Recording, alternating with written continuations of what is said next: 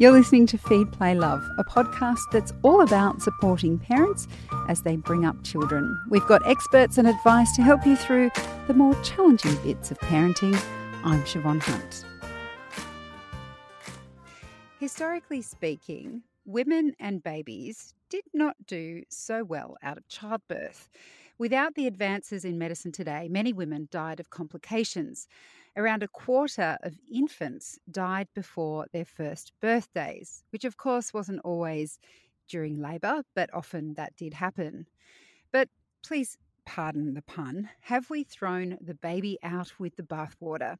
Were there practices that helped women give birth and deliver healthy babies? Hannah Dahlen is a professor of midwifery at the University of Western Sydney who did her PhD on the practice of using warm towels during labour. Hi, Hannah, how are you? Hi, how are you? Good, thank you. Now, this uh, practice of using warm towels during labour or warm compresses was was this something that was used historically speaking? Absolutely. So, what began my PhD was observing this when I was doing my midwifery in England back in the um, late 80s, early 90s. And I was just absolutely blown away when I watched a, a warm cloth be put on a woman's perineum and just watched her sort of sigh her baby out and was convinced that you know the, there was a major discovery here. And of course, years later, I went on to actually do this as my PhD. Did a very large randomized controlled trial, and in the process of writing my PhD, I researched all of the history. And I discovered this was as old as recorded time and traced back right down back to, you know, Socrates' day. And people have been writing about, you know, soothing pains by warm hands and drenched warm pieces of cloth with warm sweet olive oil. Um, since time immemorial. And yet when modern kind of medicine took childbirth in a different direction i guess it was probably seen to be a little bit of an old wives tale and not scientific enough. And it, it virtually got abandoned but it remained in certain groups of midwives who handed it down and um, I was so amazed. And I, women kept feeding back, "Oh my gosh, you, you know." Or you take it off to rewarm it, and they'd say, "Put it back on, put it back on." and then, of course, my randomized controlled trial um, was published. That was the largest done in the world on this issue, and we started to see some really interesting results. Do you think that there are other traditional practices or practices that were historical that we have just thrown out uh, to our own detriment? Absolutely. And many of them are coming back because we're actually starting to listen to other cultural groups and respect their knowledge. And then we have the wonders of science now where we can actually test whether or not what's being said is actually coming out as an effective intervention. So there are many things. I mean, things like, you know, down to breathing and visualization and then, you know, um, hypnobirth and a massage and acupressure, all of these things are incredibly ancient, yet we're getting more and more evidence of their benefits in comforting women and reducing need for pain relief. So absolutely, we're we're reclaiming a lot of the old and we're getting the benefits of a lot of the new, which is perfect. But you know, women's bodies, babies growing in women's bellies and coming out women's vaginas, um, and has not changed. You know, this is incredibly ancient. So the actual process of giving birth has not changed. We've just changed a lot of our practices around it.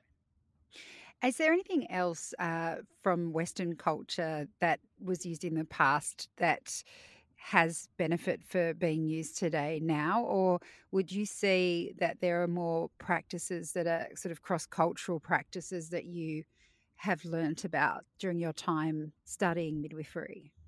Look, I think uh, the various cultures have amazing knowledge to give. Um, rebozo is something that more and more women or midwives and women are, are now using, which is where you use a, a, a, very large sort of scarf and you wrap it around a woman's um, belly and you shift to help, um, you know, um, swing basically to help the baby change its position. So that's a Another thing, one of our discoveries for releasing baby shoulders when they're larger and they get stuck came from Ina May Gaskin went to uh, Guatemala, observed that they would put the women onto their hands and knees, and this enabled one of their shoulders to come out easily. She then went on to study it, did it, took it back to America, and published a paper, and you know, called it, it was called the Gaskin maneuver, which is now a fundamental part of, of what we do.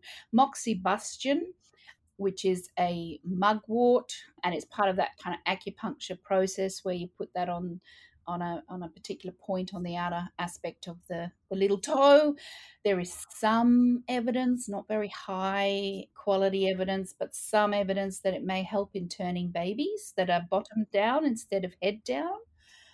So uh, the sad thing though is we've probably also lost a lot of this knowledge because historically midwives were not educated they were not the ones writing the books they were not the ones being listened to and having their voice validated so an awful lot of women's knowledge which was handed from mother to daughter to apprentice has been lost in time quite a sad comment when we had such high mortality rates uh, maternal mortality rates in childbirth you know historically speaking was what was that about? Was that about hygiene and our knowledge of hygiene then, given that there were still women who held information that w- would help with labour? Why were deaths so high and women so fearful of childbirth in centuries past? It's, it's got a little bit of a complicated answer in that if we're talking about prior to uh, medical men coming into childbirth, which was very much the domain of, of midwives, women um, started getting pregnant very young and they had multiple babies. So sometimes their pelvises were not well developed because their diets were poor. So they had what we call a rachitic pelvis. They lacked vitamin D. So their pelvises wouldn't allow their babies through. Or basically, they were so young they hadn't fully developed. Um, and then they had 16, 17 babies. Now, at, at, this point, your uterus is going, okay, guys, I've had enough. Um, it's time for retirement. And then often it won't squeeze down well to stop bleeding afterwards. So, the primary reason women died, and it's still one of the primary reasons they die today, was bleeding.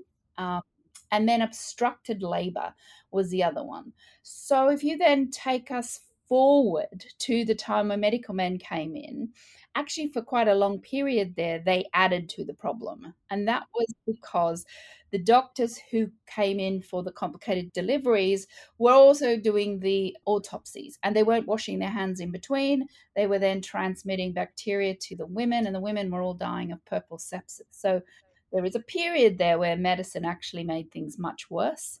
Then we discovered washing your hands was important and we discovered antibiotics and we discovered anesthetics and then we emerge into this new era of an increase in safety so it's a complicated history. Yeah and do you feel the pendulum swing, swinging back towards that traditional knowledge of birth and the trust in midwives and that kind of knowledge? Do you feel it swinging back that way now? I think definitely in the last um, 20 years, we've seen the recognition of midwives as having a really important role, but also the research has come out showing that if you have a midwife, you know you have less intervention, you have better outcomes for yourself and your baby. So we've now got very high quality research of the benefits. But I'd say there are there are groups in the community that lean that way because they might have an, a a greater desire for a normal birth and they it kind of it, it feels right to them. And there are groups in the community that have really, I guess, absorbed that medical model and want to hand over to an expert. So I want to see a world where whatever the woman wants, as long as she's properly informed of the consequences and options, um, has that choice fulfilled. So we currently have a lot more access in our country to medical care than we do to midwifery care. So we have a little bit of a way to go to get more continuity models available to women and more win- midwives being able to work autonomously. Hannah, it's always such a pleasure to chat with you. Thanks for coming on the show. My pleasure. That's Hannah Dahlen. She's a professor of midwifery at the University of Western Sydney. Feed, Play, Love is a babyology podcast produced and presented by me, Siobhan Hunt. I'd love to hear from you, so if you'd like to get in touch, email me at feedplaylove at theparentbrand.com.au. See you next time.